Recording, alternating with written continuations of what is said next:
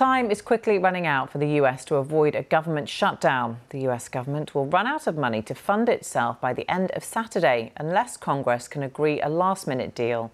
If the story sounds familiar, well, that's because it is. It would be the 22nd time in the past 50 years that US government services have had to be shut down because of a budget deadlock in Congress. The last time, in early 2019, saw a month of widespread disruption to the world's largest economy. The US House of Representatives has adjourned for the day and will reconvene in Washington on Saturday morning local time. And as things stand, it looks like neither side is ready to budge on their demands. Sean Dilley has the latest. Well, this is what you get when the House of Representatives is led by a different party to the one that controls the Senate and also occupies the White House. Deadlock's not unheard of. The government shut down six times since 1990. And when they happen, they can last for a short time, even days. Uh, but there's usually a very clear reason why. Last time, for example, the government shut down in 2018.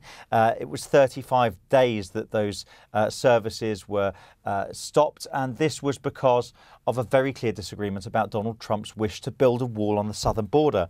2013, similarly, very clear policy uh, disagreements uh, saw a 16 day shutdown when representatives uh, fell out over the provision of Obamacare. This time, though, the reasons are far less clear. The Republican Speaker, Kevin McCarthy, says that he thinks the biggest issue is President Biden's wish to send more money to Ukraine.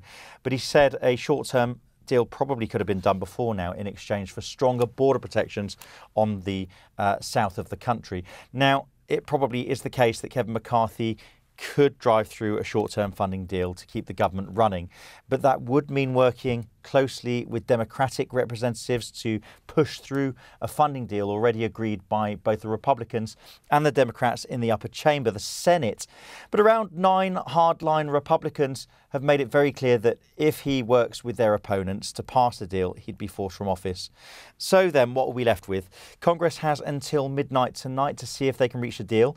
Uh, it's possible, I guess, but right now it feels pretty unlikely that they're going to do that. And if they don't, Days and weeks of uncertainty would surely follow. Many thousands of federal employees would be placed on unpaid uh, leave, and the US could see some very serious damage to its economy. Sean Dilley in Washington there.